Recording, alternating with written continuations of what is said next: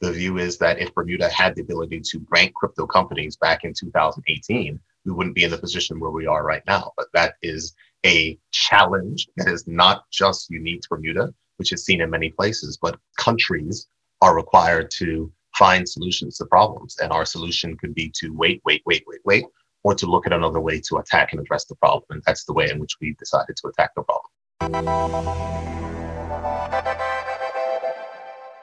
Hello, I'm Stan Stalnaker back with another episode of the Hub Culture Chronicles. Joining us today for a conversation about the future of fintech is the Premier of Bermuda, David Burt. Premier Burt, how are you today? I'm lovely. Thank you, Stan. How are you?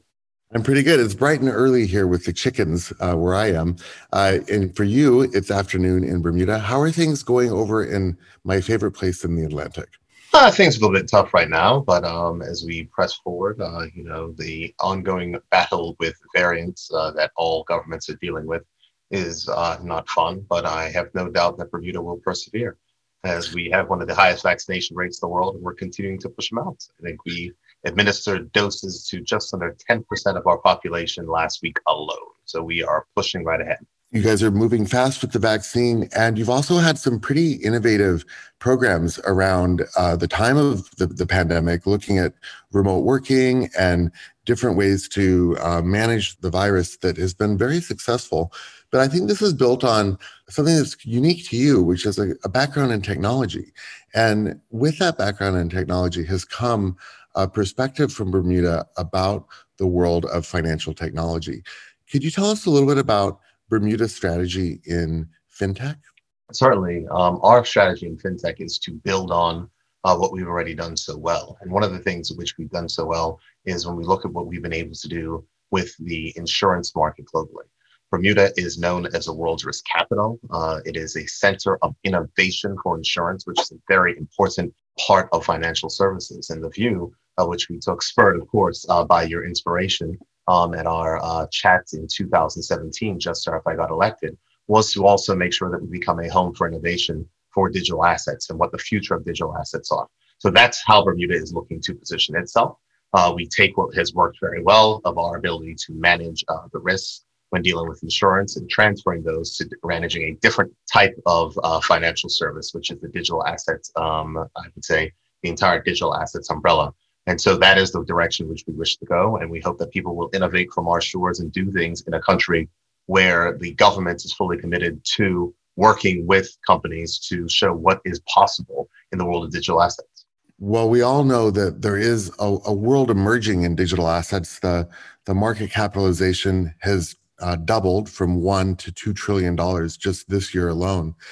Over the last few years, Bermuda has really distinguished itself in this area as a leading destination for fintech and these digital asset businesses. And it's very interesting because beyond the legislation, there's other things that the country has been doing. What is it that Bermuda's really doing to attract and engage these new types of businesses? Well, our form of attraction, I would say, is by demonstrating what we do so well. And so Bermuda has adjusted strategy because Bermuda cannot be all things to all people.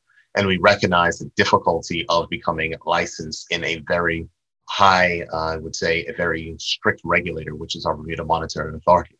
So there's three tiers of licensing.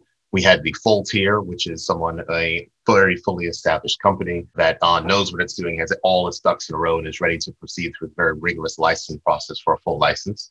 And those would be the companies like Circle and uh, Bittrex. Uh, then we have what is called a modified license, which are companies that can be inside of our uh, sandbox uh, per se. And these are companies that um, are still uh, getting up to speed on their full digital offering, but are still allowed to uh, service clients and make sure with a higher degree of monitoring for the Bermuda Monetary Authority. But from the feedback of where we're looking at, insofar as we wanted this jurisdiction to be a place where you could test out uh, goods and uh, services, what we've done is that we've also introduced another class of license, and that class of license is the test license.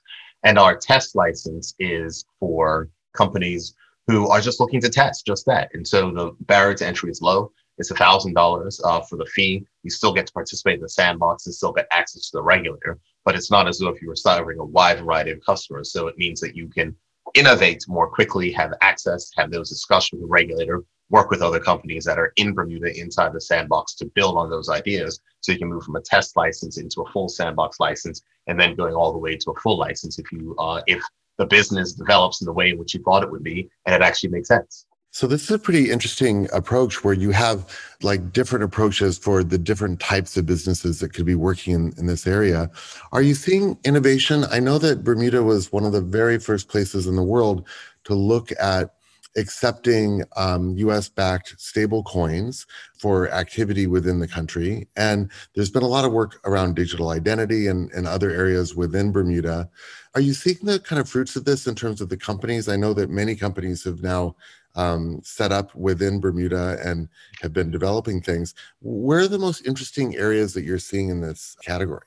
Well, I think we look at the quality of the companies that we have, and we look at the things of which the companies are doing. So whether you look at a circle and the items of which they're doing from the Bermuda platform, uh, you know, they've they've adjusted their strategy. When they first came in, you know, they were an exchange and other things, and now they've adjusted their strategy, focusing on USDC. Or if you look at companies like Bittrex, where they have, you know, one of the first companies to actually do tokenized stock listings. They did that underneath their Bermuda license and they were able to put that forward. So you see that type of innovation and it's this kind of merging between the traditional financial services and the new age financial services. And the fact that we have a regulator that understands those things and that allows companies to go ahead and uh, to push the envelope to offer services from a jurisdiction like ours. So I think that the innovation is certainly happening. And I think that you're seeing more and more of it uh, take place with the companies that are inside of our space. And the fact is that companies are growing.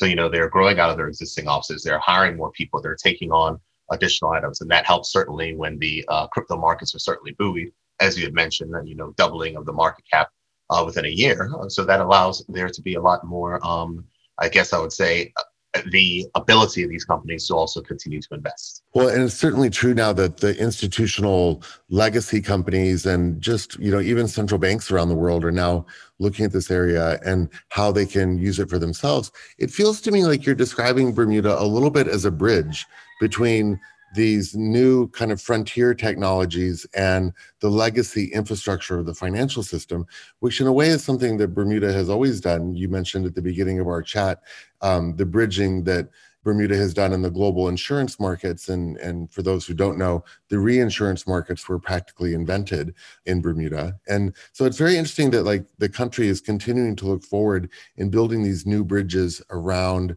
um, these, these categories. Premier, let's shift to another area. The global financial system is more connected and intertwined than ever. And there are lots of ways that companies work to try to maintain competitive advantage globally. Recently, there have been discussions happening among the G20 about the idea of global tax minimums, in some respects, a response to the money that needs to be raised in the wake of the pandemic, and other corporate tax structures that could affect Bermuda. Are you thinking about how Bermuda can use its own blue chip standing and this kind of bridge capability to become more attractive to big global businesses that are affected by these international trends? Uh, certainly. I think that the Bermuda strategy has certainly already adjusted. And so you look at the fact that the latest um, moves by the OECD are just following on moves that have been done over the past, you know, 10 or 12 years when dealing with, you know, base erosion and profit shifting. And so when you look at economic substance, which is the latest set of rules which came to place about two years ago, uh, we've already seen a shift with companies that are putting more substance in Bermuda, more employees, you know, more boots on the ground in order to comply with those new and never changing regulations. So I think that Bermuda prides itself as being a very transparent jurisdiction where we like to say that we're a wonderful place to raise capital, but a terrible place to hide it. And that is the way that we will continue to be. And so we've been buffeted by lots of these external trends uh, before. But the one thing that Bermuda has that a lot of jurisdictions don't have is that we do have substance.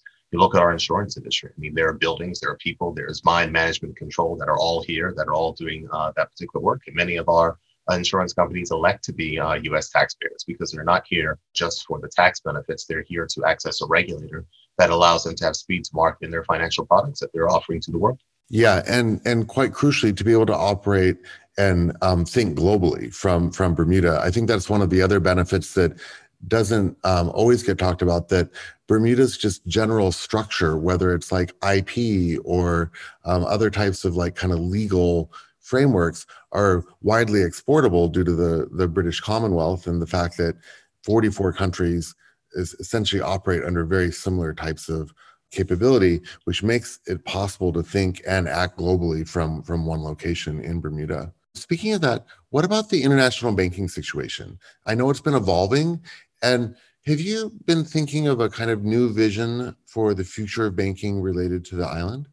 Absolutely. I think that one of, uh, we were reelected in October, and one of our main platform planks was the formation of a national digital bank. And this was um, a government supported bank that allowed us to make sure that we could have more independence when it comes to financial services and uh, the new technologies uh, which are on offer. And so our banks are constrained. Could use their existing correspondent banking relationships, and we do not begrudge them for that at all. That's something that a lot of uh, banks, and I know that lots of companies have experienced globally, but we feel if we want to make sure that we can set ourselves apart, that we need to establish new banking relationships through a government uh, supported entity. And that's the direction in which we're going. So the Bermuda National Digital Bank, uh, the business plan is currently being worked on right now. We're looking at uh, partnering with existing banks that are inside of the crypto space or crypto friendly as we look to provide additional uh, means of value transfer from within Bermuda otherwise. And the benefits uh, not only to our crypto companies that are here, but also to our local, I would say, entrepreneurs will be something that it would be of great benefit when our entrepreneurs here get to see the types of access that people in other countries have to, you know, I can call it FinTech 1.0, even we're talking about Stripe and PayPal, Venmo, and those things, which we don't have access to due to the different, um, I would say, intersections and different fiat on ramps, is the challenge of which we're trying to make sure that we solve. That's really fascinating. I don't know of another place that is actually building a national digital bank. It it sounds like a bank for the, the 21st century. There's no question. It is a bank for the 21st century. It's a bank for the future of Bermuda. It's a bank to ensure that we can continue to um, meet the challenges of the ever changing uh, global landscape and be nimble. Just as we were able to put together a digital asset business within uh, six months of us launching our task force in dealing with and how we're going to examine looking at digital assets. It's the exact same way that we need to be nimble when it comes to the supporting rails uh, for those businesses. The view is that if Bermuda had the ability to rank crypto companies back in 2018, we wouldn't be in the position where we are right now. But that is a challenge that is not just unique to Bermuda, which is seen in many places, but companies, countries are required to find solutions to problems. And our solution could be to wait, wait, wait, wait, wait, or to look at another way to attack and address the problem. And that's the way in which we decided to attack the problem. Well, when you won when you won re-election um, recently, it was a, a very essentially overwhelming uh, vote of confidence from the country and the people of the country mm-hmm. in the the direction that you're taking the um, Bermuda, and this sense of futurism, I, I, would say, is palpable on the island, and uh, it's really exciting to see our home because Hub Culture was established and founded in Bermuda back in 2006, and watching just how aggressive uh, Bermuda has become in building for the future has been exciting, and it's been great for us to be part of that. So, you know, we definitely want to thank you and acknowledge your leadership there because it makes it possible and enjoyable for us to be headquartered there and to be able to spend time in Bermuda. I still think it's the most beautiful place on earth. tell me what does the rest of your year look like um, in bermuda as the country reopens and sort of gears for a new world really of tourism and visitors coming to the island. The main uh, season is usually in the summer but obviously people enjoy bermuda year round but it has been a very difficult and challenging year for everybody especially for leisure locations or um, beautiful locations like bermuda. Fortunately I, I think that the early days of the, the pandemic saw really decisive action, which had a huge impact. But as we go into the world of vaccines, do you have a thought about how the rest of the year could look in Bermuda? Oh yeah, I mean it's it, it's a challenge, and the reason why I say it's a challenge is because the I would say the prevailing government policy on dealing with the virus um, has to be nimble to change with the fact that the virus is changing. And I think that's an experience that Bermuda's had right now, where we're dealing with um, a very stubborn B117 variant. And so, from that perspective, we need to, I think it's important for all countries to uh, take stock and adjust. Bermuda is going to be adjusting its strategy. Bermuda is going to be a place that is going to be welcome to immunized travelers. Uh, travelers that are not immunized, but they be returning residents or visitors, are going to be subject to mandatory periods of quarantine.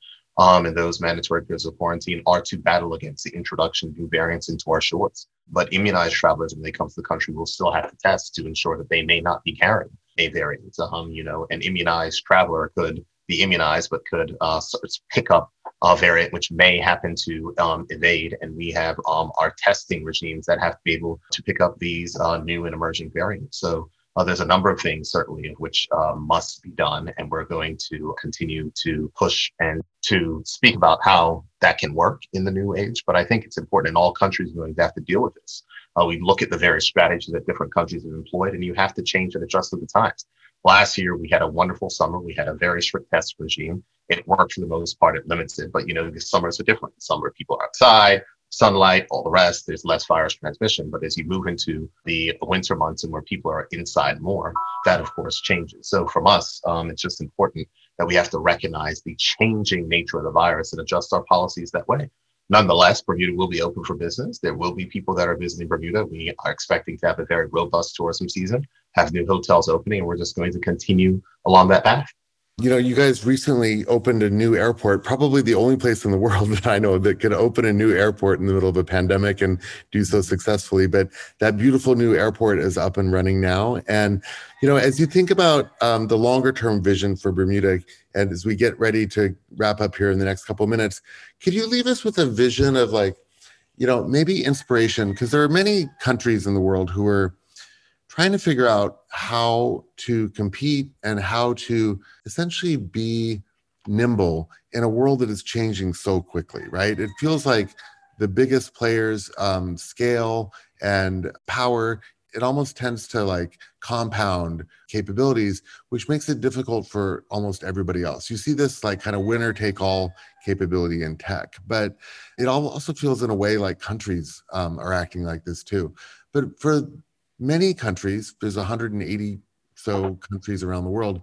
This idea of like being nimble and figuring out how to prosper is like the overwhelming question of the age. What advice would you give for other leaders who are thinking about how to manage nimbleness in, in their country as you think about your vision for Bermuda? And can you kind of close us out here with your vision of a successful Bermuda?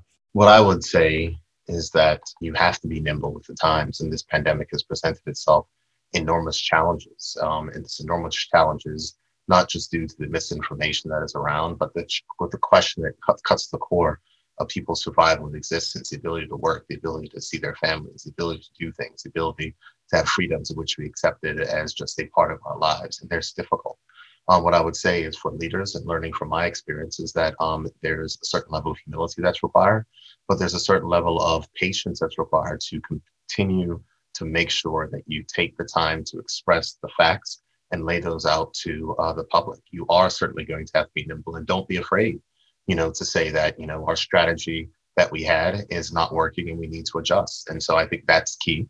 It's not easy, but I think what's important is that what this pandemic will do is will strengthen regional and global cooperation. It has to, and we're seeing that just amongst the uh, Caribbean overseas territories, where you know we're trying to make sure that our health ministers are speaking about the different things which they're trying in their jurisdictions to make sure that we get to um, a, a, better, I would say, a better place regionally. So that perspective is what I'll say. I'll say patience, uh, clear communication, and uh, making sure people actually understand what's going on, because I think that's the most important thing. Thank you, Premier. That's really uh, actually very inspiring and practical advice. Um, I think something that you're known for. We really thank you for taking the time out of your busy schedule to join us today for the Chronicles and wishing you well. Looking forward to seeing you this summer for a nice, dark, and stormy um, on island and um, hopefully enjoying some of those beautiful Bermuda sunsets that um, I, I love so much. Thank you so much for joining us today. No problem. Thank you for having me and look forward to seeing you when you come to Bermuda, Stan. Take care. なるほど。